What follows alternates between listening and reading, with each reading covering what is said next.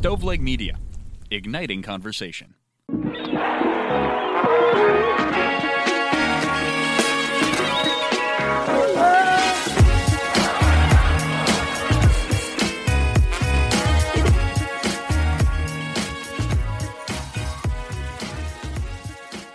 Welcome to the 83rd episode of the Pulling Tarp Podcast. As always, I'm your host, Bobby Kuhn.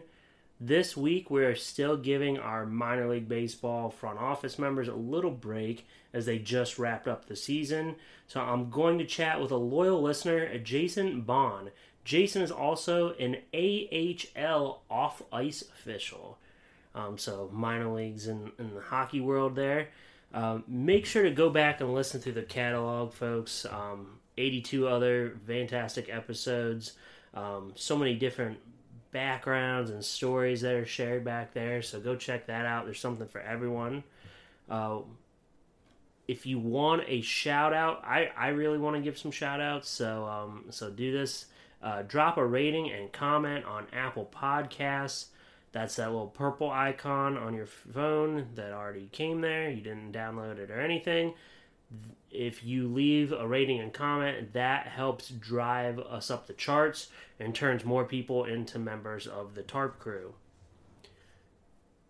I know um, it's been a little while now, but in case you missed it, I finally decided to make a designated Twitter account for the podcast. So go ahead and follow that at Pulling Tarp Pod. That's where you can find all up to date news about the Pulling Tarp podcast and reach out to come on as a guest. Um, businesses can also reach out there as well to become sponsors. Um, and you can always still follow me on Twitter at it's R A Coon. That's I T S R A C O O N. With that being said, let's chat with Jason Bohn.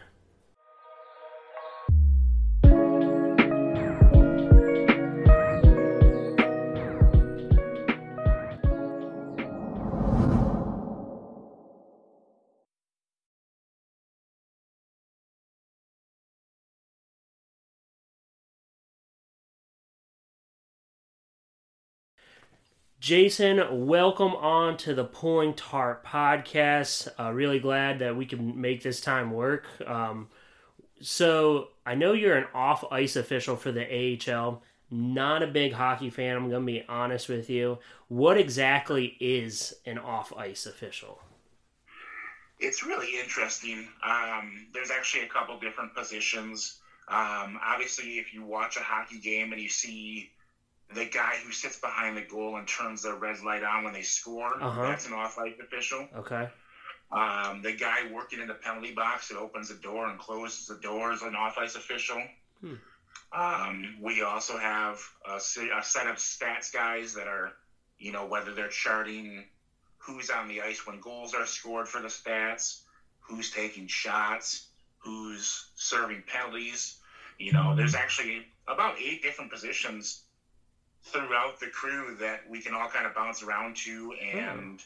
you know i've been doing it now for gosh 15 seasons. Wow. I've, I've probably done every job along the line. And you know there's some that are more fun than others. Like nobody really wants to be sitting upstairs doing stats all day. But um, you know the, the guys who get the glory are the guys who are working in the goal judge box and working in the penalty box hobnobbing with the players. But you know it's all part of the game and it's all it's been a really fun experience to it's almost just like minor league baseball to be able to watch yeah. guys come to America when they're not known by anybody and make a big scene and all of a sudden three or four years later they're NHL All Stars and it's just amazing to see. That's cool.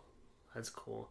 Um, yeah, I'm I'm not a huge hockey fan and I'll explain why here. I grew I grew up in Williamsport, Pennsylvania, and um, just not a big hockey town. There's there's no ice rinks.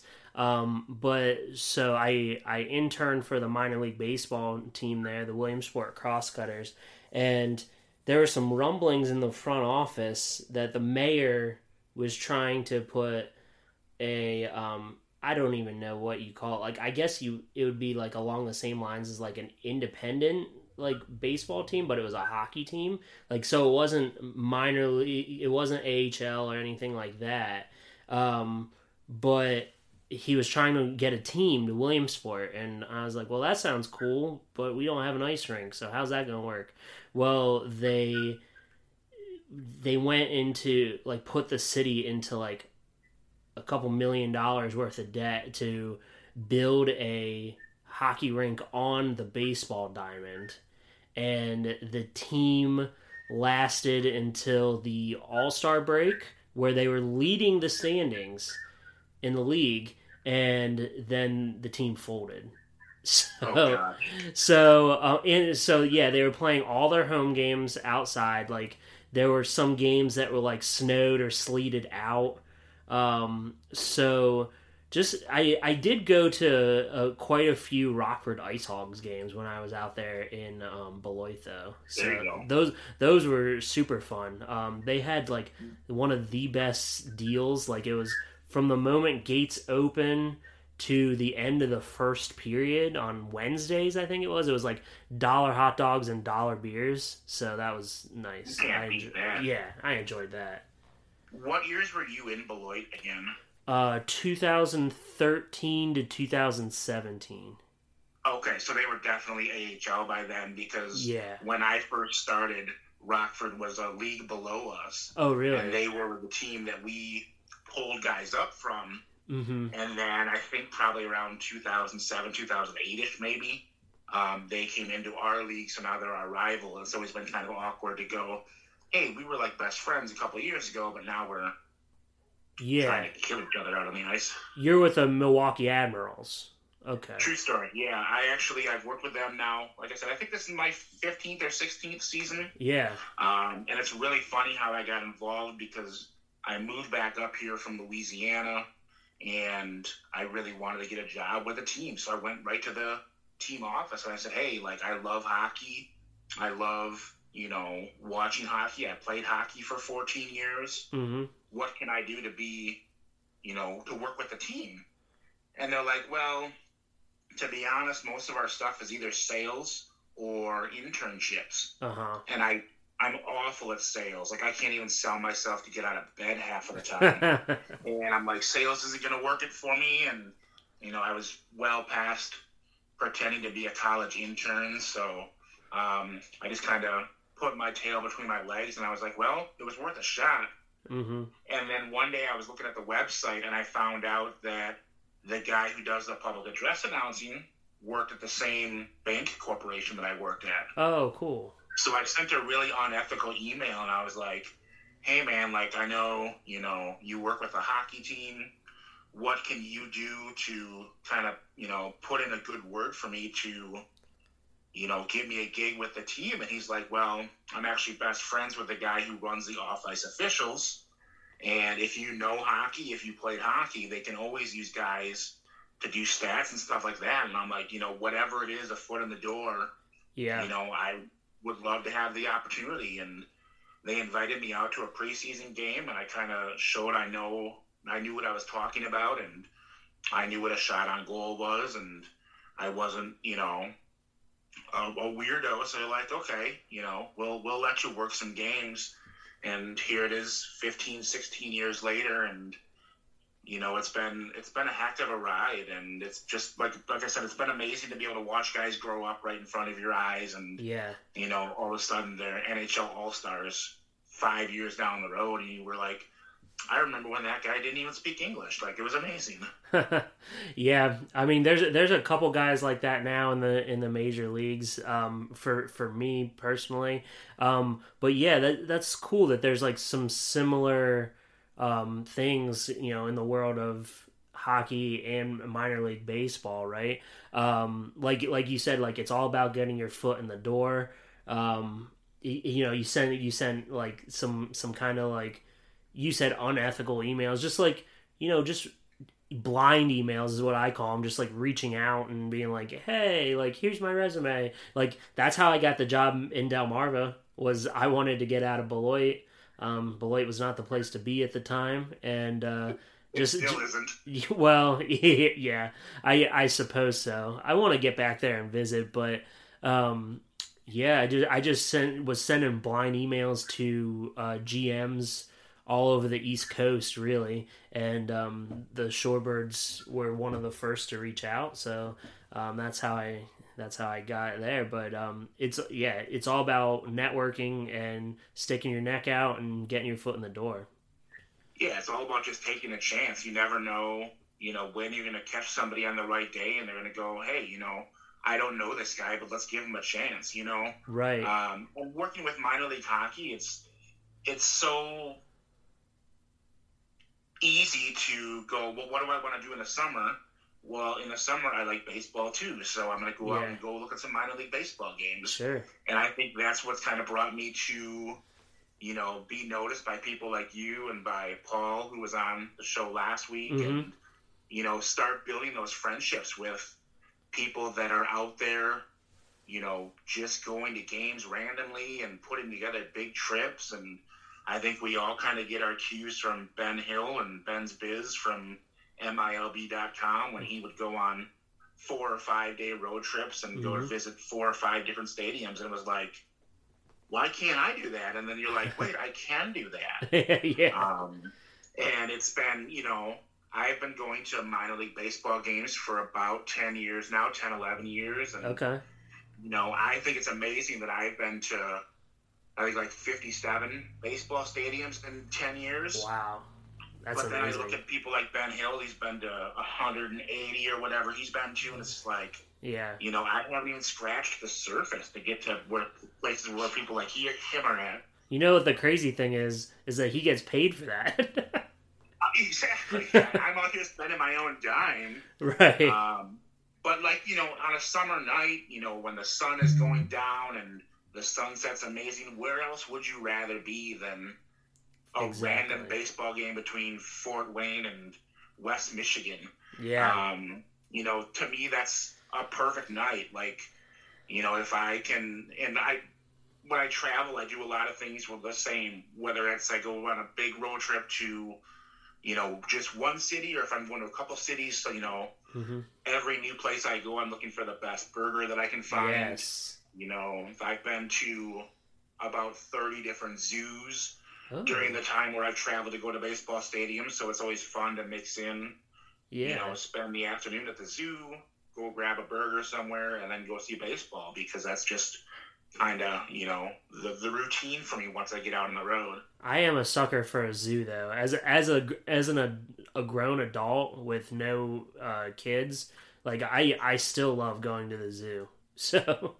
Yeah, I'm in the same boat. A 41 year old guy with no kids wandering around a zoo, going, I am really not the target audience here, but you know, just kind of keep your head down and it's it's fun to see, you know, and zoos can be just like minor league sports too, because everyone does their setup differently, but you see things that are the same throughout yeah. the whole experience. So, um, and it's it's one of those things where every decent sized city has a pretty decent zoo. So right, I can kind of mix and match and go. You know, in 2014, I took a trip to Toledo, Akron, Ohio, Columbus, and Fort Wayne. Okay. And I did four zoos and four baseball games in four days. Nice.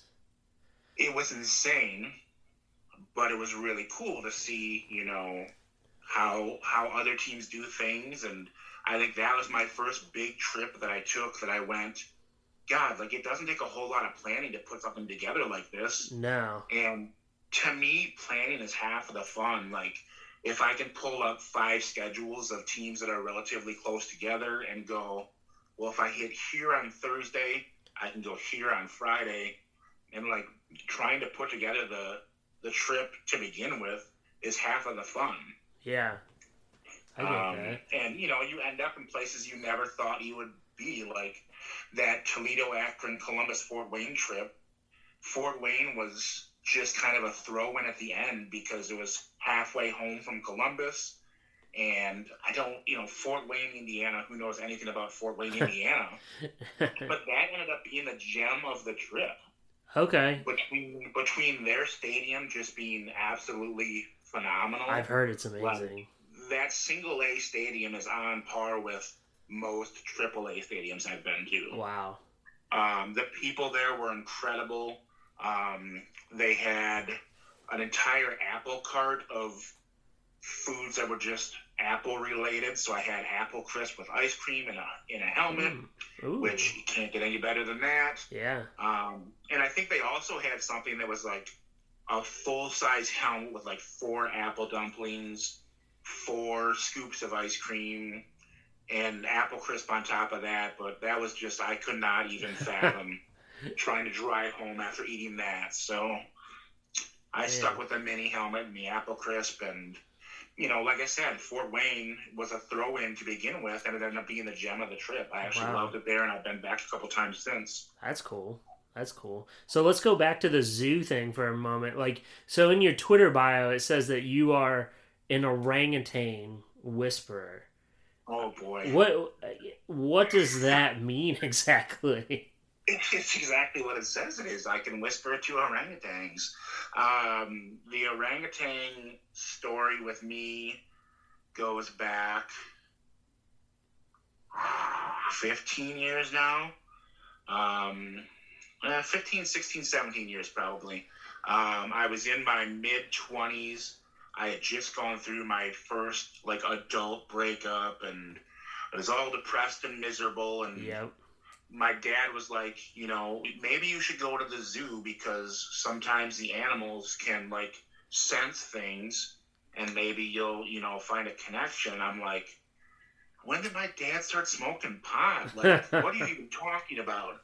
And he told me the story of like when he was after a heart attack, he was in his hospital room and he said these two same doves came and visited him several times every day. And he just felt like these two doves were coming to check on him, and I'm like, really, Dad? When did you start smoking pot? Like, um, so I went to the zoo, and I was wandering around, and nothing was really, you know, sticking out as far as you know, like any magic connection. And all of a sudden, there was a baby orangutan who was like a year old and absolutely incredibly adorable. Sure. And all of a sudden, three hours later, I was still stuck at the same exhibit. um, and one of the zoo um, volunteers came over to me and she's like, he's really taking a liking to you. Like, you come and visit him often. And I'm like, no, this is the first time I've ever been here. um, so then it just got to be a thing where whenever I was kind of sad, I would go to the zoo, and all of a sudden I was at the zoo, you know, Thanksgiving afternoon after the after the whole family thing. And you know there was a, a year i spent my christmas day at the zoo hanging out with my little orangutan friend. Okay. and i think that's where my love of going to zoos kind of came from that is because i started going to other zoos to see other orangutans. Um, and the, the, there seems to be something with me where i can lock eyes with an orangutan and they will literally follow me from one side of the exhibit to the other. Whoa. Um, and some one of my friends way back in the day was like, "Man, are you just whispering to these orangutans to get them to come hang out with you?" And I'm like, "I don't know, man. It's just something where you you can lock eyes with an animal like that, and they can sense something and know that you're good people or something." But Hmm, um, that's pretty cool. that's been a huge reason for visiting a lot of zoos as well is just to kind of see how many orangutans like out there I can hang out with. That's cool. That's cool. Have you? So I'm gonna say right now, like, have you ever dated a zookeeper? I have not dated to bless my heart. I've tried, Yeah. um, but uh, I'll tell you why not to try. oh, So, um, being you know working in minor league baseball, you move to you know kind of smallish towns where you don't know anybody. Um, so Right. I was on like dating websites, you know, all the time back back before before I met- I met my wife, and um, so I was on Tinder, I think, um, and I matched with this girl. Turns out she was a zookeeper at at the local at the local zoo, and I I was like, okay, cool. I like I like zoos. I like animals. Um, and so we went out on a couple dates, and we started talking, and and you know we were at dinner, and uh, she said, uh, do you have any pets? And I was, I was like, I was like, no, I, I love animals, um, but I, I work too much to, to have a pet right now. Um, I, I do like dogs a lot though. And she's like, oh, cool, that's cool, that's cool. And I was like, I was like, what about you? Do you have any pets? And she's like, yeah, I have a snake and a and a ferret. And I was like, the those are the worst two animals like you could have possibly said. Like, I, Right. and so we we ended up going out a couple more times, but it was very short lived. So I was just like, yeah, I can't, I can't get down with that. Like, those are the worst animals you could have possibly said. Like, right. I had an ex girlfriend who we would stay with her parents, and they had like some sort of snake animal, and it was like, I don't even like sleeping in this house though, knowing that thing can just get, out, of the this cage. and eat me in the middle of the night. Right. Oh my Like, no thanks. Like that should have been my red flag right there. Exactly. Should at that point. Exactly. Oh man. So so you live in West Allis, which is a suburb of Milwaukee. Um, Right. So you you go to a decent amount of Snappers games, right? I wouldn't call it a decent amount. Um, I've been there a handful of times over the last five years. Um, but it really made me laugh when Paul was talking about going to opening day in that the year he was there. Um, and he was excited for opening day and excited to see like, you know, the red, white, and blue banners all around and stuff like that. Yeah. And then he showed up and there was like 150 people there. That's being generous, but yeah. That mean, yeah, exactly. And that was opening day too. Like, I've always just there. There used to be. I haven't been to the new stadium yet. Okay. It's on, it's on my my bucket list for next summer. Um, but the atmosphere at Snappers games was just absolutely dead to me. Mm. Like, I would m- almost rather go to like a high school game than a Snappers game because you know, it was whether it was the, the, the no crowd there, like they don't do a whole lot of promotions there that make it like a fun minor league atmosphere. And, Yeah. you know, bless their hearts for trying. Like, th- there are people there, you know, on the promotions team and whatnot, but it just seems like the fans couldn't care less. And one of my friends was trying to explain it to me once, and she's like, you know, this is just you know, all the areas around Beloit and Janesville are just farm communities. So this is just like Farmer Joe coming out and sitting on his hands for a couple of hours to watch baseball. And it was like, I, I didn't really. The, the, I, I've never understood why they didn't have a fan base there, you know, because between Rockford, Janesville, and Beloit, Right. it's three pretty decent sized cities Yeah. you think that there was a reason to go to a game, people would go, but they could just never draw a crowd there. Yeah. Um, and with the new stadium, you know, hopefully that's gonna, you know, spark some interest here and there. But you know, when I look at teams that were lost when they contracted twenty teams, you know, last year, I'm like, how did Beloit survive the cut? And obviously, I think the new stadium was one of the reasons that they probably did survive the cut. That's l- literally the only reason they survived the cut. Yeah, Um, makes sense. I mean, King County probably would have kept their affiliation if if Beloit didn't get a new stadium. Um, yeah. and and it's really a testament to to Quint Studer um, for coming in there because I mean I so I was with Delmarva from 2007 well 2018 season uh, I don't know I was there for three years anyways but the the um the GM there who will be a guest on this podcast eventually he told me like when I got there, he said he said when I interviewed for the Beloit general manager position 20 years ago, and they were talking about a new stadium then, and I was just like, oh gosh, yeah, like they're not even close now. When I when I got to Delmarva, so um, yeah, and then like as far as you were talking about, like they don't plan promotions. Like we purposefully did not plan any promotions in April and May um, because we just knew like there was not going to be anybody that that came out Right. honestly um yeah i mean trust me everybody that was that was there with me we put our heart and soul um into everything we did um, to to make it worthwhile. Um, this, there's just some things that are out of your control. I mean, Beloit Right. Beloit is between Rockford and Madison and Milwaukee, so like you don't get a ton of press um, that that come out to those games. Um, but but uh, damn if we didn't try, right? um, exactly. Yeah. Like I said, bless the hearts of the people that are out there. You know, when it's you know it's, it's easy to be excited about the first couple weeks of the season, um, even though there's a chance you could have a snow out for the first month of the season. mhm. Um, Which we did but, a couple know, times. Right, exactly. Um, but you know, when it gets to be August and the team's out of the pennant race, like Yeah, I can't even imagine how difficult it is to show up for games when there's it's tough. 180 people there. I was there for a Thursday afternoon game, and it was a school day game, so they brought kids from school, hmm and there was actually like four or five hundred kids there Okay. for the first six innings. Once the kids left to go back to school, there were probably ten people there. Yeah. And it was like, uh, how do you get excited to, if you're a player even, how do you get excited to play when, you know, there's nobody here? Like, for me, my love of baseball started with Louisiana State University.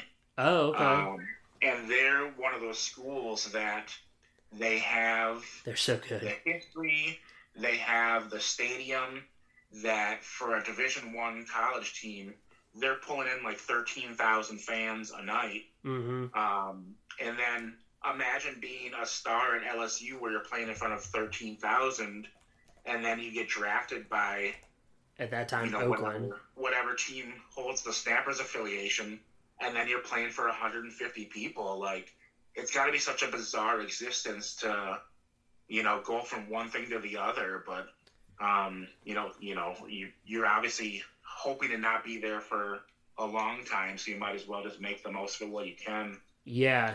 I mean, there were guys, um, I remember a guy named Trent Gilbert who had just went and won a college world series with I think Arizona State at that time.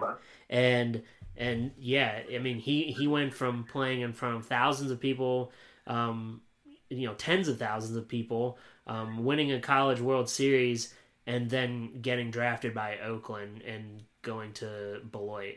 Um, so where where our average was like 900 fans, which you know Right. you're you're really talking about like a couple like you're talking about like maybe 10 really good nights and the rest of them are all like a couple hundred people.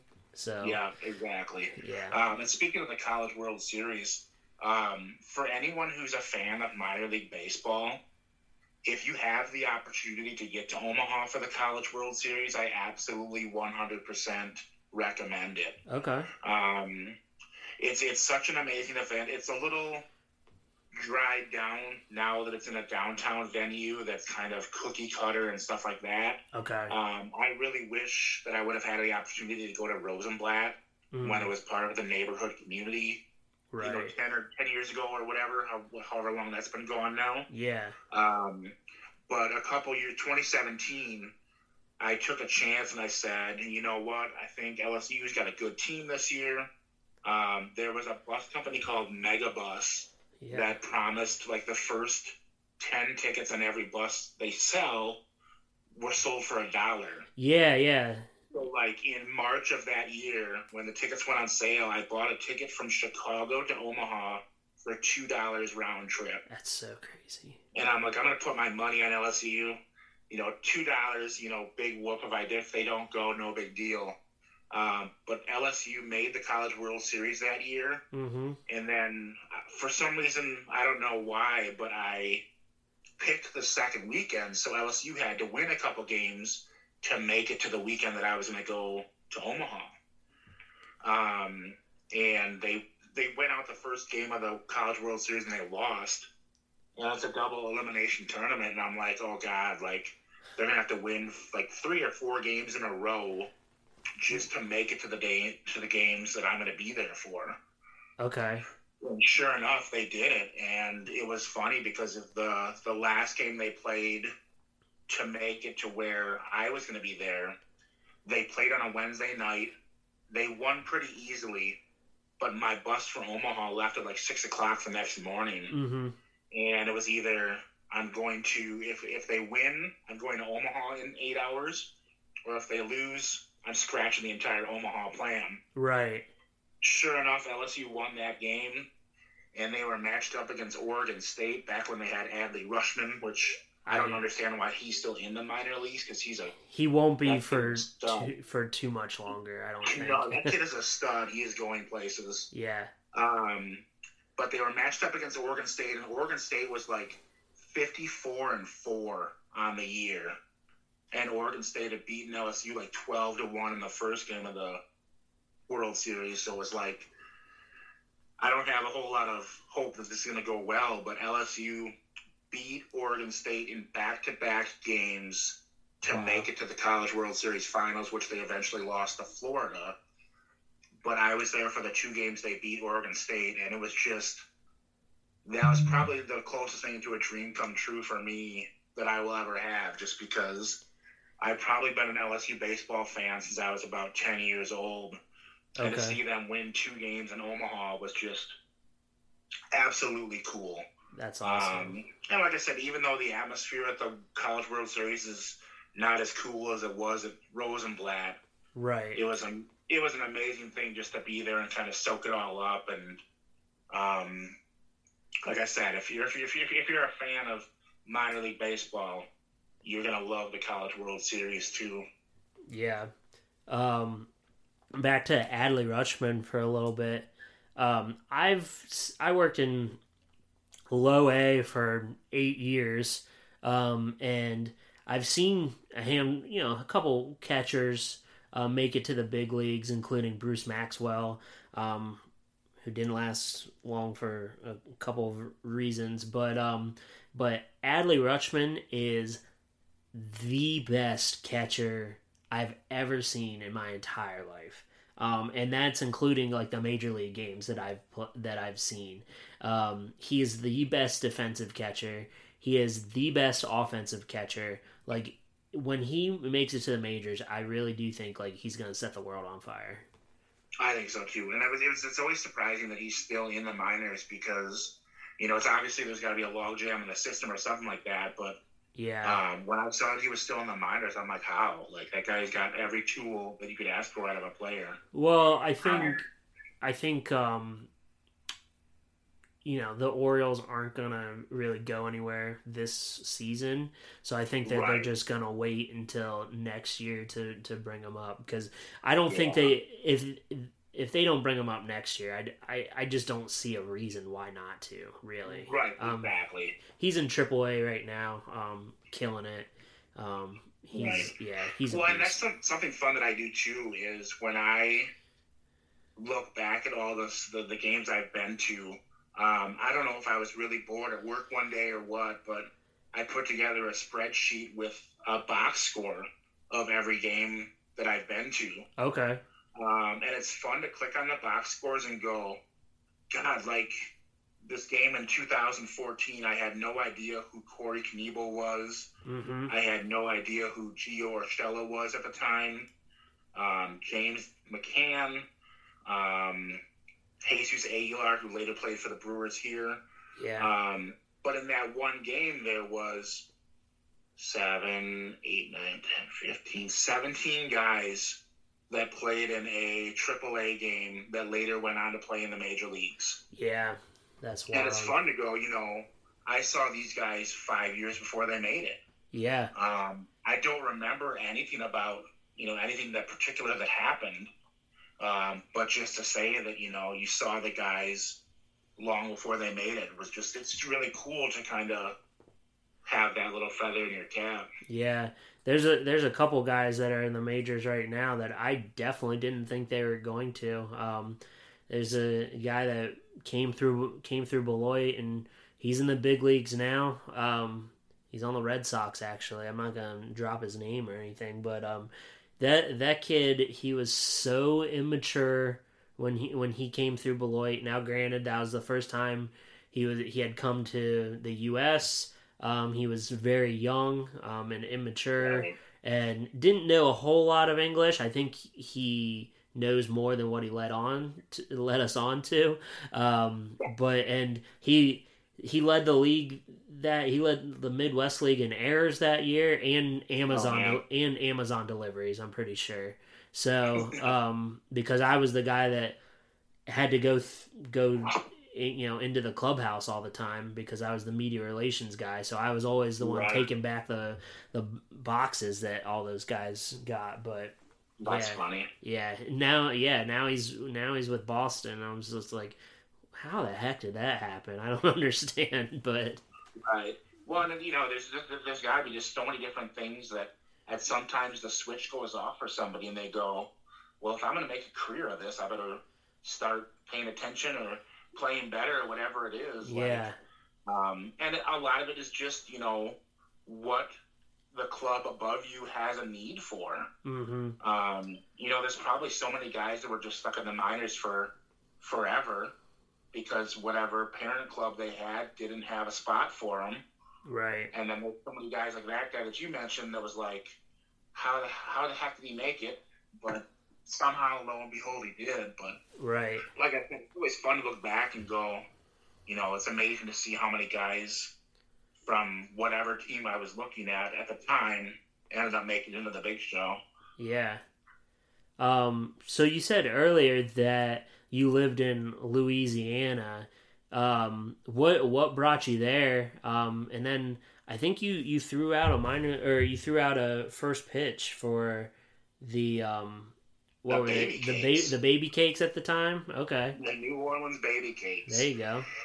Yeah, so growing up, um, most of my family was here in the Midwest, either Wisconsin or uh, a little bit in Chicago area. Okay, Um, but I had one uncle who decided to just kind of get away from everything, and when he graduated college, he took a job in Baton Rouge and worked at a power plant down there. oh cool. Um, and every year for Christmas, he would either send me LSU stuff or he'd send me Saints stuff. So the Saints have always kind of kind of been my backup football team. Okay, Um, and it worked out really cool because at that time, the University of Wisconsin had just gotten rid of their baseball program yeah, um, back when Title IX came along and stuff like that.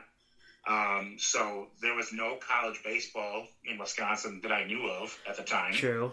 Um, I think right now we just have one Division One team, and that's the University of Wisconsin Milwaukee. Mm-hmm. Um, Okay. But so I, I started following LSU baseball, and it worked out pretty well for me because from 91 to 99, they won five national championships. And Wow. back in that day, there was literally like one college baseball game on TV a year, and that was the finals of the College World Series. And Right. I remember watching CBS back in the day and going, I'm probably the only kid in Wisconsin that cares about this college baseball game between LSU and Stanford. Um, but my uncle, you know, got me on the hook pretty early, and um, I followed LSU baseball all through the 90s. And then I was probably 21, 22, and kind of just kicking around Wisconsin, going, what am I going to do with myself? And um, my aunt and uncle down there actually adopted five kids from a pretty terrible family. Oh gosh. And I said, well, like, I could always, you know, go down there and see if I like it down there. And I, I visited a couple times and, you know, it was, I probably visited when it wasn't a thousand degrees down there. So I'm like, oh, this is nice down here. Yeah. Um, I decided to move to Louisiana to quote unquote help my aunt and uncle with their kids. And um, I definitely did that for a, a good bit. And then um, to me, I think it was more of a escape route to get out of Wisconsin because I Sure. didn't want to be one of those people that lives in one spot their entire life. So Yeah. um, I went down there and I was down there for about five years. Uh, went through Hurricane Katrina Oh. and, you know, didn't really suffer too much. I think my apartment was out of power for about 10 days, Okay. which was chaos, but I really enjoyed my time down there. But as you know, after after Hurricane Katrina, like Baton Rouge changed to where it felt like half of New Orleans was living in Baton Rouge, and you couldn't just go to a restaurant and eat because there was a half hour, forty five minute wait anywhere you went, and Mm-hmm. the whole atmosphere changed. So I decided to move back home, and uh, you know that's when I got hooked up with the Admirals gig back Yeah. then. Um, but I always try to get back down to, to Louisiana every couple years. Yeah. Um, whether I go down for LSU baseball season and try to catch a couple games, um, or if I get down there for an LSU football game. Um, and I've got a friend who was a New Orleans Baby Cakes season ticket holder There you go. um, in their short two or three years of existence that they lasted yeah. um, before they pulled up and left town. right. Um, and one of their perks was, as a season ticket holder, they you just handed a coupon to say, "Well, I'm going to throw out the first pitch of this baseball game." Um, and thanks to my friend Chris True um, down in New Orleans, he decided to pass that coupon off to me because he knew I was such a big fan of minor league baseball. And um, lo and behold, I got to throw out the first pitch, and uh, no one will be able to tell if it was bounced or not. But um, of course, it wasn't bounced. It was a perfect strike, right? There you go. Um, Like George Bush. but it's cool. I've still got I've still got the ball from my first pitch, and you know it's one of those things where if you you've been to so many games and you've seen countless first pitches, to be the guy out there on the mound, like looking around, going, "Oh wait, this is my turn." It was kind of freaky at the time, but yeah. um, I absolutely cherished and I loved the opportunity to do something like that. That's cool. That's cool. Um, my buddy, my buddy Nate Metz got to throw out a first pitch. He's he's the producer of this podcast, and um, you know he helped me get everything set up and get started. Um, but he worked in the press box with me in Beloit. That's how we know each other. And he he got our manager at the time to to catch his first pitch um, because he was always he was the official scorer, so he would you know go into the clubhouses and and give the um the box scores to the coaches and stuff like that um but Right. but yeah he got our manager who's who's now the manager for um the AAA Las Vegas Aviators now so Okay. um Awesome. yeah so I thought that was always pretty cool um I have Yeah. I have yet to throw out a first pitch at a game so I'll have to get on that It's one of those things where I bet you if you just asked around, like yeah you'll, you'll find a club that'll go, sure, why not? Like, you don't, you know, it doesn't cost them anything to do it. So, yeah um, you know, what does it hurt to ask, right? right right Um, and it was, you- you're talking about friends and, you know, people that you've worked with and stuff like that. It really made me laugh when Paul was talking about the baseball community on Twitter. And I think yeah without, without having that community on Twitter, I don't know if any of us would have made it through the whole pandemic. true true Um, just because you know, I know at one part I was part of a Twitter um, group of people that all traveled to different games, and um, at some point that just got overwhelming, so I bowed out of that group. Um, but it's just awesome to see people who are out there and traveling, and you know, even even in the quote unquote pandemic, you know, people that are getting out there and traveling and seeing baseball and kind of living vicariously through them. yeah Um, it's been really fun to see. And I know there's Malcolm, the traveler guy or whatever, who's up in Canada. He uh-huh went like 768 days between baseball games. Ooh. And it's like, man, like that's such that's, that's such a tough thing to do. Like especially for people like him, like that's that's what he's known for is going to baseball games. Right, right. Um, and I think I lucked out a little bit because we had the Milwaukee Milkmen in Yeah. the American Association played last a limited schedule last season. Yep. Um, so I was one of a few, you know, groups of people that actually got to see live baseball last year because everything else was shuttered down. Yep. Um, so that was kind of fun to, you know, and I think a lot of people, you know, it's it's interesting to like look at where I've been, where I've been to, you know, I'm not afraid to go to independent leagues. I'm not afraid to go to, you know, triple A minor or triple A, double A, single A. Like, um, there's a lot of people that are like only minor. They're, they're, like so focused on just the minor league baseball stuff, but like, I love going to stuff. I don't. I don't care if it's an independent league game. I love going to see those those too, just because it's a different experience. And Oh yeah. you know, some guys, some sometimes those guys are pushing even harder to get noticed than guys that are that are in an affiliated baseball. yeah, yeah. You're you're not wrong about that. Um, Um, so it's always cool to see a guy get called up to a affiliated team from the Milkmen, yeah. um, just because you know to get noticed at such a lower level like that is awesome. Yeah. I I agree. Yeah, that's super cool.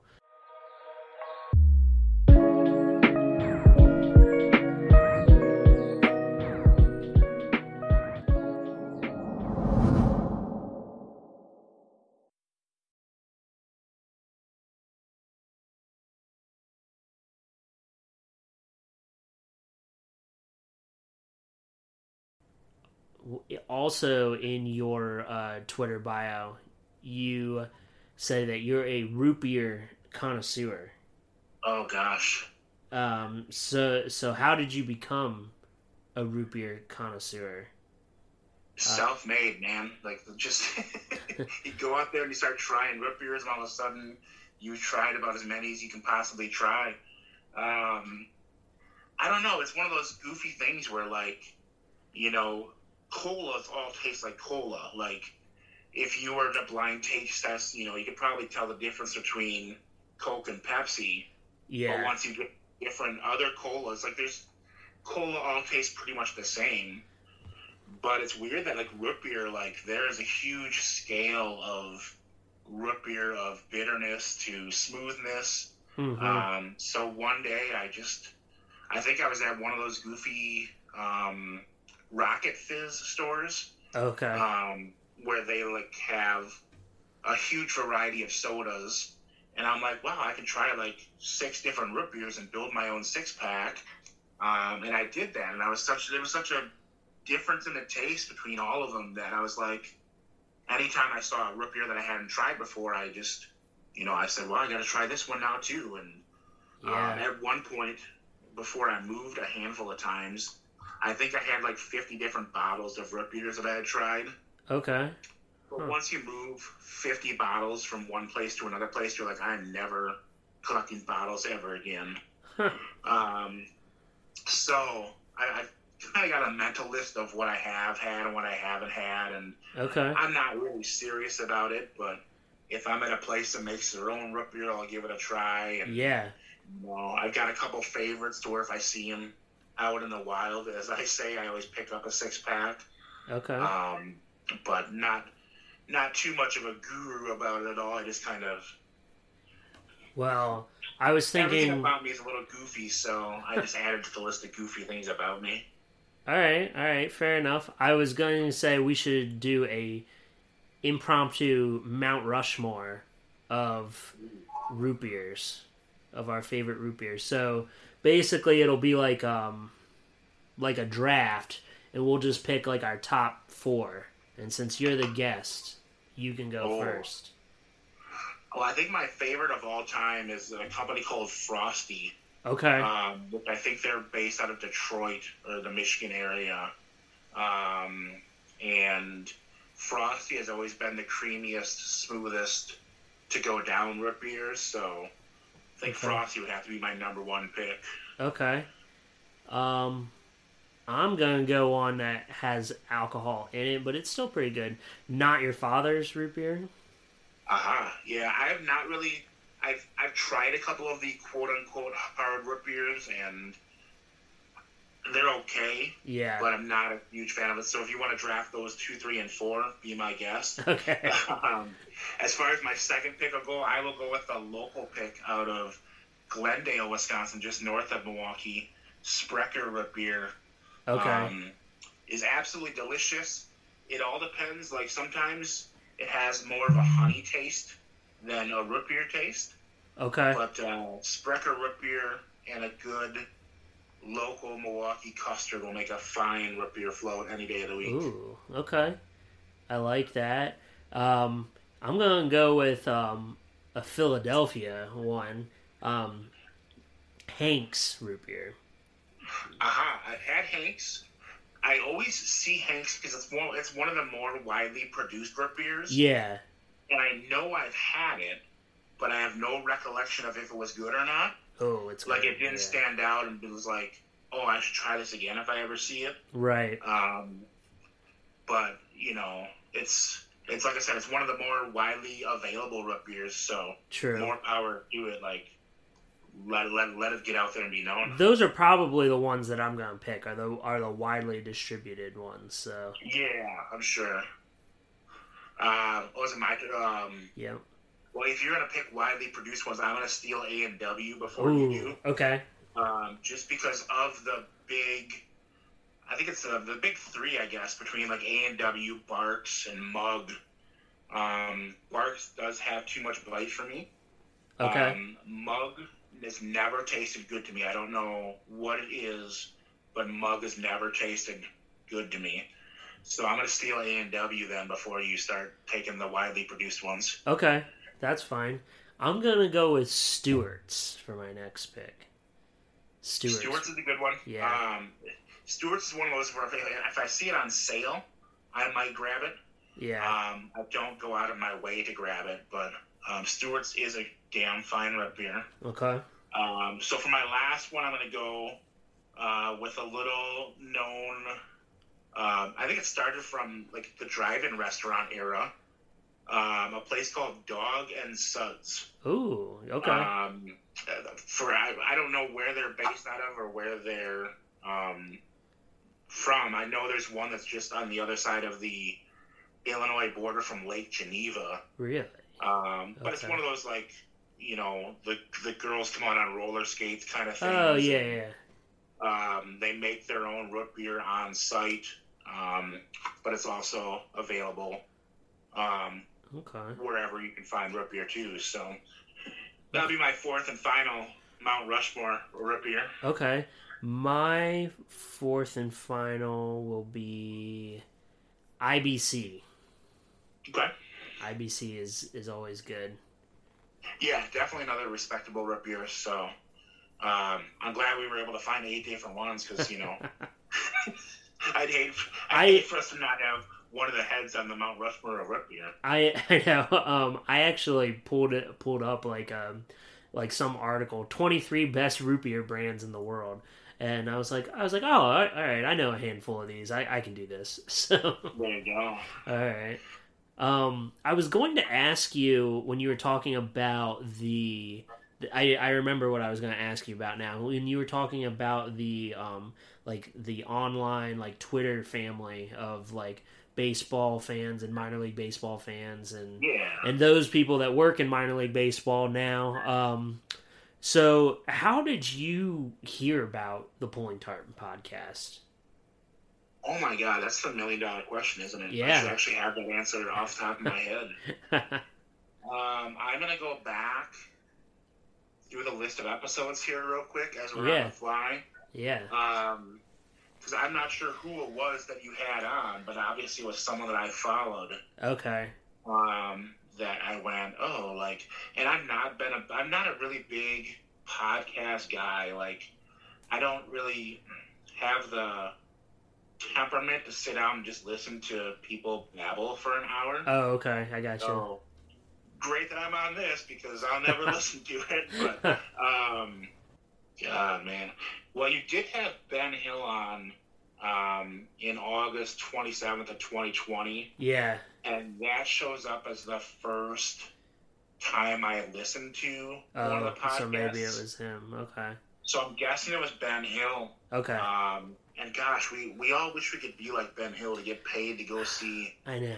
Um, but the, the funny thing is, I think in the last two years, I've probably been to more games than Ben has been to, Right. um, which is shocking in and of itself. Yeah. Um, He also just had a child, so that I guess we'll give him a little bit of leeway yeah. on that. Um, but um, it's it, it's been it's been fun, you know. Like I said, even traveling through a pandemic to see where I've been the last couple, you know, last two years. yeah. Granted, last year was only the Milwaukee Milkmen. Okay. Um, but then this year, I finally took a trip over to Iowa, and I saw the Iowa Cubs, Okay. and then I saw um, the Cedar Rapids Kernels. Um, I've always been a closet Cedar Rapids Kernels fan, Ooh. just because their mascot is a stalk of corn, and his name is Mister Shucks. Yeah. And for some reason, that just tickled me to death that his name was Mister Shucks. So I, I'll tell you a story about Mr. Shucks. oh Um, boy! So I went to Cedar Rapids for the Midwest League All Star game. Okay. Um, that's that you know Beloit doesn't give you much amenities um, when you work No. there. Um, you know, so so they try to do what they can, and they you know they tell the staff like, hey, like if you help get the players to to the All Star game, like we'll pay for like your hotel room and and stuff like Oh, that. nice. And and once you once you get there, um, you know most drinks and food are are, are free. Um, so so it's always a nice touch. Um, so we go to the All Star break and um, I'm walking around. They they have like a little like happy hour, like meet and greet, like get a tour of the stadium thing when you get there. And I you know I got my beer in my hand and I'm with I'm with my buddy Timmy, um, who was the first guest on this podcast, um, and he's he was a groomsman at my wedding, and um, I'm walking around the stadium. And I was like, and there's pictures of Mr. Shucks like everywhere, right? Uh, as there should as there should be. And I was I said to him, I said, "Do you think there's anything weird about these pictures?" And and he goes, well, "What do you mean?" And I go, "Mr. Shucks is in like the most seductive poses." I like like they like he's like you you know like the typical like um lay down with like your your elbow on the ground and like you're you're like you know laying um horizontally Yeah. and and like you're just you know like with a smile on and i was just like well that's weird and then like there's just like a couple of other ones that like were just like super seductive like i think there was one with him like licking an ice cream cone and i was just like i don't That's amazing. yeah i was i was just like this is kind of creeping me out honestly uh.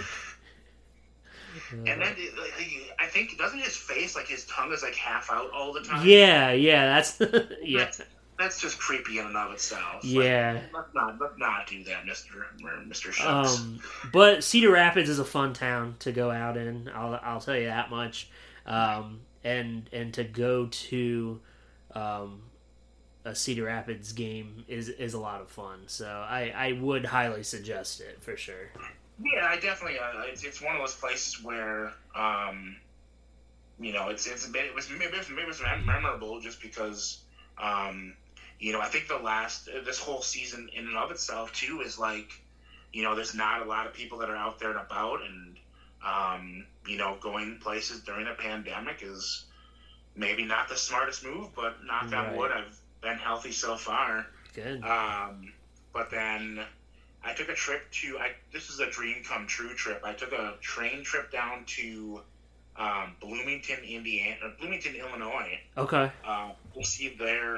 Um, I think there's a Frontier League team down there. Oh, okay. They are the Normal Corn Belters. Yeah, yeah, yeah. Yep. If you've never seen the logo for the Normal Corn Belters, you should It's really just. Google it because it literally looks like a stoned corn cob. Yeah. It's awesome. And I've always wanted to get down there for a game, so I decided to make that happen this year. Okay. Um, I I think if you if you if you're paying attention to baseball in general, you've probably heard of the Savannah Bananas this year. Yeah, yeah. I was gonna Uh, ask you about those, about that. What they're doing down there is phenomenal. Like the the social media interest they're getting, the interest that they're getting from places like Sports Illustrated. Okay. um, you know, you see the highlights of the, of the goofy stuff they're doing. Like, you know, the guy walks up with a golf bag full of baseball bats, and he's got a um, golf caddy with him, and it's like, is this even real life? Is this happening during a baseball game?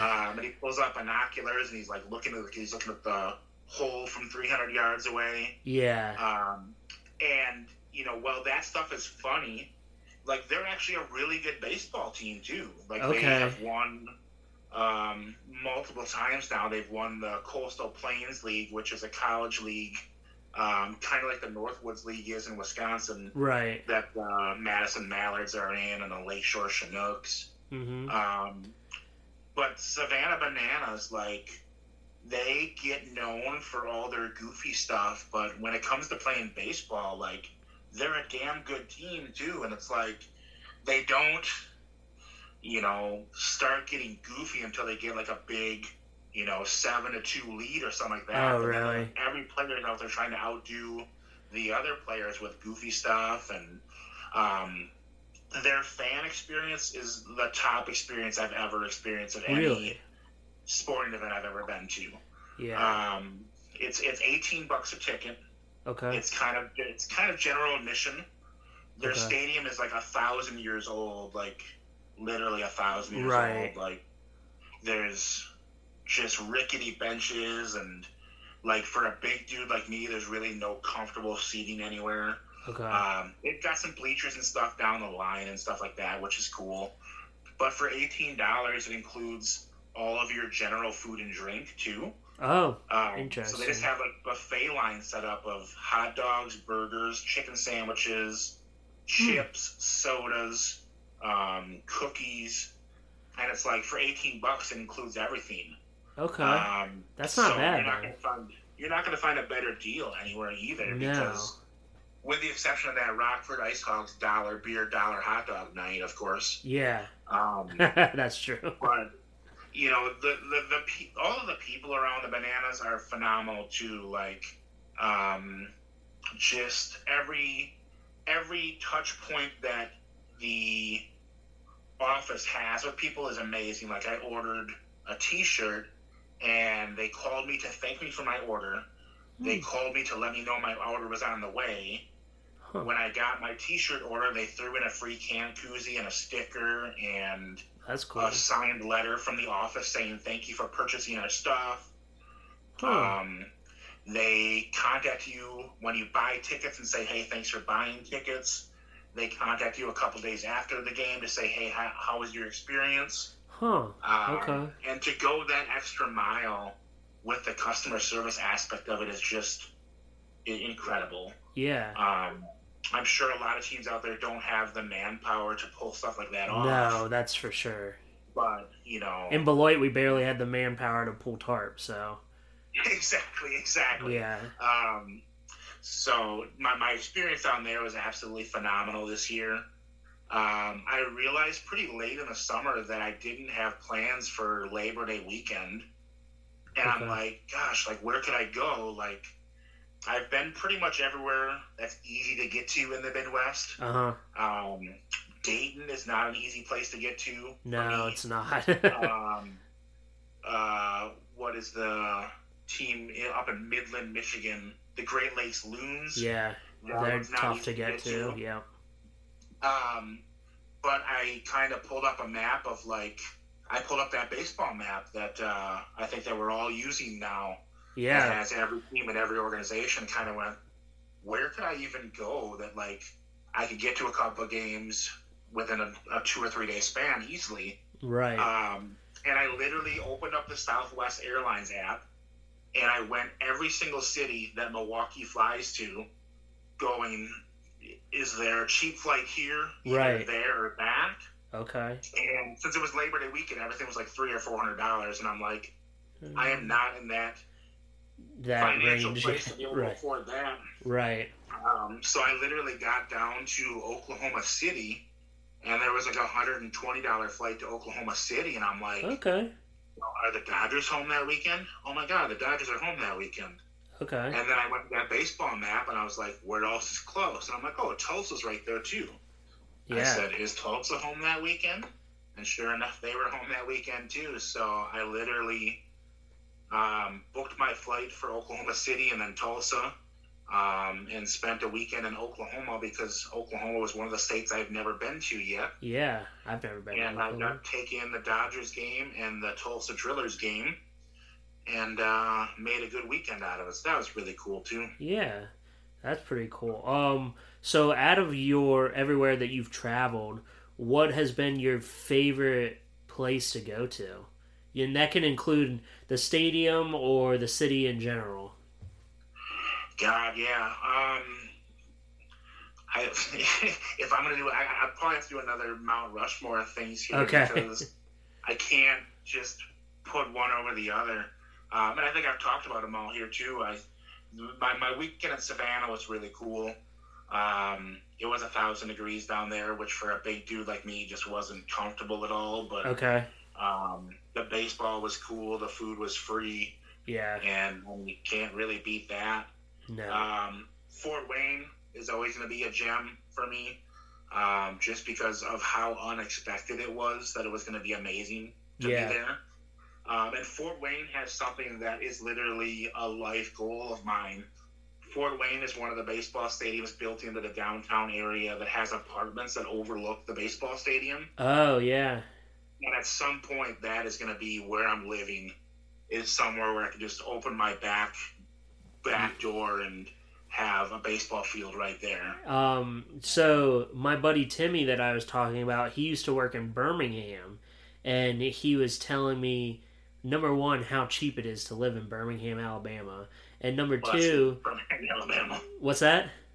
I said that's because it's Birmingham, Alabama. Well, they they have those apartments in the outfield of the stadium, and Nice. he and he was telling he was telling me what the rent was, and it was extremely affordable. So Huh. if you want to if you want to uh, move to Birmingham, Alabama, I think you could get one of those apartments. Oh, man, that's still Birmingham, though. I know, I know. Um, it, it's, I think they're creeping up more and more though, because I know Lansing just built some Yeah. apartments.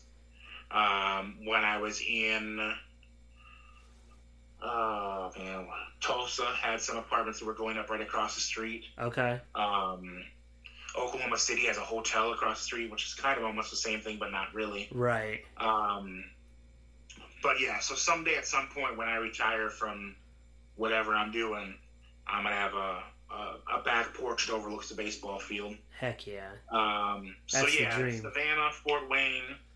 My overall experience in Omaha was phenomenal, just because of the College World Series, but also they have the best zoo in the country that I've been to.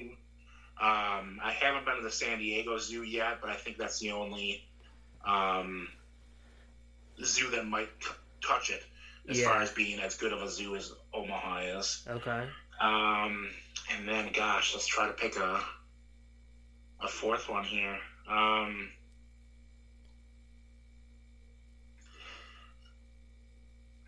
man, either Memphis or Louisville. Both Okay. of those stadiums are really cool. Um, both of those stadiums can easily fill in as a professional stadium if ever needed to be. Yeah. Um, just because the stadiums are just really cool. I love that they're both right in the downtown area. Like Miller Park is fun, but Miller Park is kind of on an island here in Milwaukee where Yeah. It's built for with- I'm going to drive in downtown, but Yeah. um, I think the the stadiums that have been able to build themselves into the downtown area, um, it's just there's always so much more going on, Yeah. um, and it's easy to get around, and you know there's hotels that are right around the corner and stuff like that. So, um, I think that's the way to go for the future of building stadiums if they can cram one into a downtown area. I think that's a really cool way of doing it. Yeah, I mean Miller Park is is great, and but it was it was built for for tailgating. There like there's no bars or anything like that like within walking distance of the stadium. Right. So Yeah, especially Yeah. if you're having to walk sober to the game and drunk coming back, you there's no there's no chance for you to find a place to do that around Miller Park. yeah, right. Um, it's like I said, it's kind of on an island, and you know, it's it like you said, it's a great place to tailgate. Um, but uh, there's really not a whole lot of livelihood around it other than that, unfortunately. Right. Um, what was your best food and beverage experience in in your travels so far? Oh man, um, the ice the, the ice cream and apple crisp in a helmet in Fort Wayne Okay. is right up there. Um, but I will say, the Akron Rubber Ducks had a thing when I was there that year called the Three Dog Night, Okay. and it was literally I'm gonna get this wrong, but it's something like a hot dog inside of a bratwurst inside of an Italian sausage. Whoa. So literally like three dogs in one. Whoa. And, yeah, like, wild. You just you you go to buy it and you're like, look at me, I'm a glutton. Just give me the fat guy hot dog and I'll go on my way. And neither one of us will talk about this experience the rest of our lives. Right. Um, so that's been one of the most unique things that I've seen. okay. Um, where I forget where I was recently, but they had oh Savannah had the garbage uh, the garbage can nachos where they bring Uh, out nachos. This wasn't included in the all you can eat thing, mhm. um, but they bring out nachos on a literally garbage trash can lid. and like, if you've got three or four friends, like it's it's a reasonable thing to do. Okay. Um, I think if they would have brought me brought one to me by myself, they probably would have said, uh, "This isn't built for one." yeah. Um, but so seeing like a pile of nachos the size of a trash can is always fun to see. Yeah. Um, and you know, anytime you have an opportunity to get any sort of food out of a helmet, it literally just tastes better that It way. does. It does. Listen to the last episode for about that. Yep, exactly. Did my homework. yeah, there you go. Perfect. Thank you. Um so anything else you you want to talk about Jason before we wrap things up? No, I think we pretty much hit it all. Yeah. Um, you know, like, and I, I, I, I hate to keep referring back to last week's episode, but No, so much of it stuck out to me. It was like, you know, wh- where would I be without the wisdom and knowledge of the baseball Twitter community? Know. Um, you know, like I said, whether it's people like Paul or people like Ben Hill, like I still, whenever I travel to a new stadium, I still pull up Ben's articles from whether he was there five, six years ago. oh yeah, they're still relevant for sure. They are, yeah. Um, when I was in Tulsa, I got my lunch at a place that Ben mentioned in his article, and it was like, Okay. wh- how did people exist before, you know, the internet and Twitter existed? Like, Yeah. um, I'm sure it's actually probably a lovely existence before Twitter existed, but um, it's it's just fun seeing people that are out there, you know, experiencing things that you enjoy so much, um, and living like living vicariously through them, and you know, always keeping that bucket list of places you want to go in the future yeah. um, and just you know it just keeps that carrot dangling from one summer to the next and you know schedules are coming out for next year so i'm Yep, kind of looking at them exactly. going well i'd like to go to albuquerque at some point where can i where can i find that's around albuquerque and you know try to put together like an albuquerque to amarillo to Okay. um, frisco texas trip There you go. um,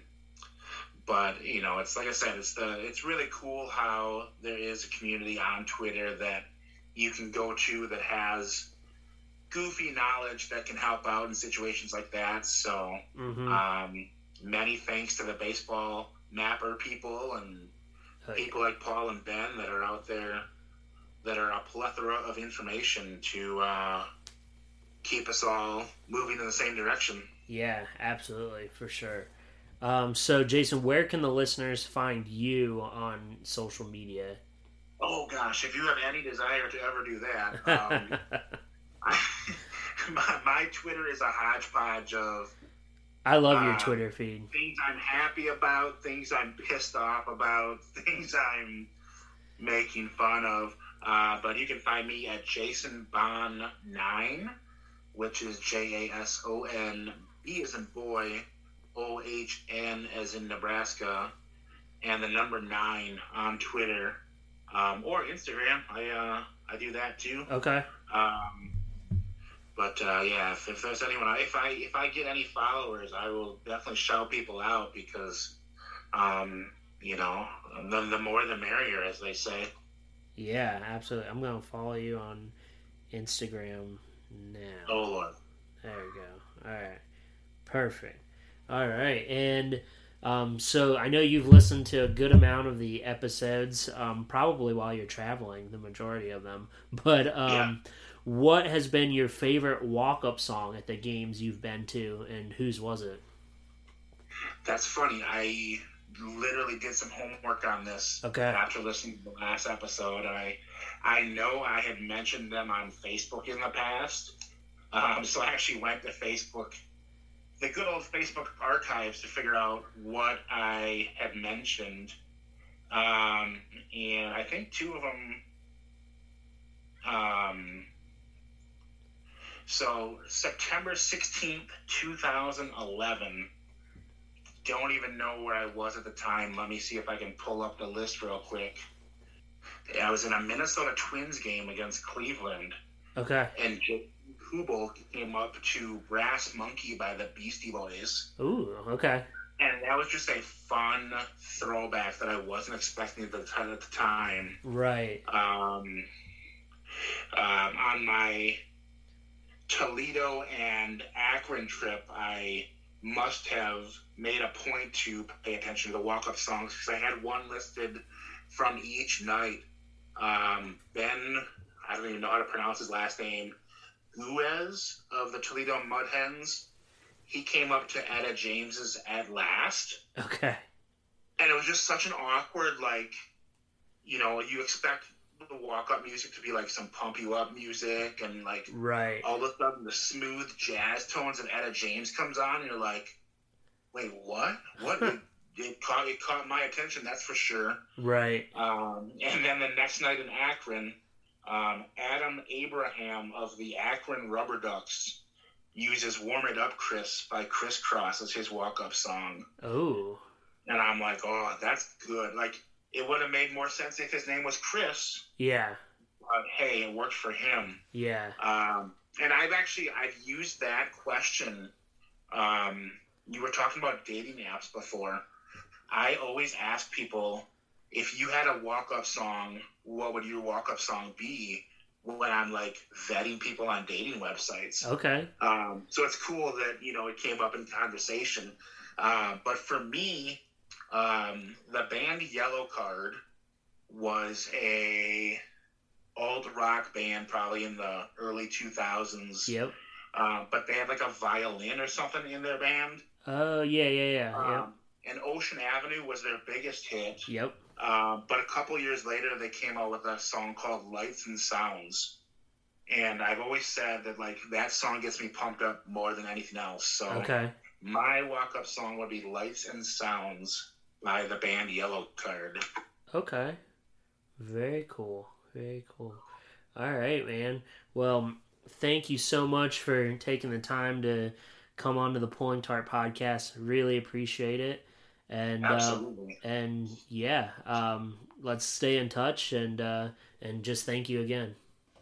No problem. We will uh, see where we cross paths next year, maybe. Absolutely. Hello, you. How was the rest? You made it through, but nevertheless, I got you